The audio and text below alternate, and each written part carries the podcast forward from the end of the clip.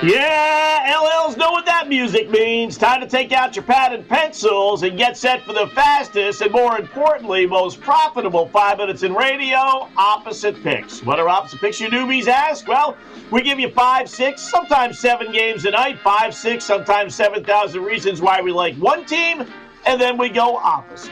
Why? Because despite all the stats, trends, hunches, injury reports, weather reports, and everything else, Nobody but nobody beats the boys in Vegas and FanDuel. Proved it again last night, as we've been doing over the last three months. Three and three yesterday. That's okay. Uh, not nothing worse, to, you know, than breaking even if you're, you're playing with the boys in Vegas. Uh, we lost with the Lakers plus four and a half. We won with the Knicks line minus two and a half. Uh, won with the Rangers pick 'em. Lost with the Blues even money one with Colorado, and then we uh, lost with Buffalo. Not even opposite picks can produce a winner for the Buffalo Sabres. Good gravy, they are awful. So three and three uh, on the season, bringing our total to 158 up, uh, excuse me, 161 up, and uh, 146 down. Still 15 games over 500. Here we go. First of our uh, five pack. We got the Phoenix Suns leading three and a half at Toronto. Uh, good thing here is the Suns are coming off a loss. That doesn't happen too often. They only have 14 all season. In fact, the Suns had the second best against the spread record in the NBA 29 and 14 straight up and against the spread. Raptors new guys probably won't be available. Suns coming off a loss to Orlando. You know they're going to want to get back on their winning ways. Uh, they're not going to lose two in a row. This Raptors team doesn't know if it's coming or going. They've lost 10 of their last 12. Uh, they did win last time out against Denver, but you know what? They still lost nine straight. You give me Phoenix, one of the best teams in the NBA, laying only three and a half. Love the Suns here laying three and a half. Give me Toronto plus the three and a half. Pick number two, Milwaukee laying five versus Boston. Second game in two games for these two teams. Uh, Bucks won the other day, 121, 119, as Boston rallied from 25 down, but they were really they, they were done. They were shot. Key here is the Bucks won despite only getting 13 points out of the Greek Freak. Now, if they were still able to beat Boston by getting just 13 points, what's going to happen when he has a normal game? And he's not going to score 13 again. You know, he, he may not get his 30 like we're hoping for with our props, but you know he's going to get 20 plus. I mean, if Boston couldn't beat Milwaukee when the Greek Freak only had 13, again, what's going to happen when he scores 25 to 30? Bucks have won 13 of 14. Celtics have lost 5 of 6. I mean, everything points to Milwaukee. Give me Boston plus the 5. Pick number three, Pelicans lay, are getting two versus Denver. You know, the Pelicans are pretty easy to figure out. They beat the good teams and lose to the bad teams. Makes no sense, I know, but that's the case. And the last time I checked, Denver was a pretty good team.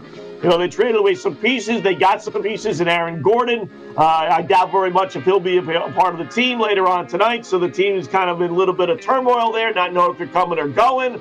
Uh, Lonzo Ball is going to be thrilled, oh, by the way, because he was not traded. And there was some talk about him maybe being moved, even though he said he didn't want to. So I'm thinking again, good team in town. We're going to get the Pelicans a effort. Love New Orleans getting two here. Give me Denver minus two. Pick number four. Cleveland plus five versus the Lakers. Oh, this is going to be extra painful for LeBron to have to watch his Lakers lose to the god awful Cleveland Cadavers, his former club. But you know what? Until they show that they can be any good without LeBron and AD, you have to keep on going against LA, no matter what the lines, no matter who they're playing, where they're playing, or why they're playing. They are 0 3 since LeBron got hurt, and really 0 4 if you want to count that game against Atlanta since he left in the second quarter. They stink. Uh, listen, no AD, no LeBron. They, they couldn't beat the peak of high right now. The fact that they're only a five point home favorite against Cleveland is telling you something. They're begging you. They're begging you to take LA here. Don't do it. The LA Lakers minus the five. Pick number five. Ah, yes, the best for last. Minnesota laying three and a half versus the Houston Rockets. The Rockets 1 and 21 straight up their last 22 games, 3 and 19 against the spread. Need I really say anything more? Now I'm laying points with Minnesota is crazy. I know that, but three and a half You're telling me the Rockets are basically going to have to win this basketball game. That's even crazier than laying points with Minnesota. Do not do it, folks. I don't care how difficult it is to call up your man and type on the computer at FanDuel, give me punch in Minnesota. Your computer might break and blow up by laying points, but don't even think about punching in the Houston Rockets. Minnesota laying three and a half absolutely is the play. Give me the Rockets plus the three and a half. All right, our five pack.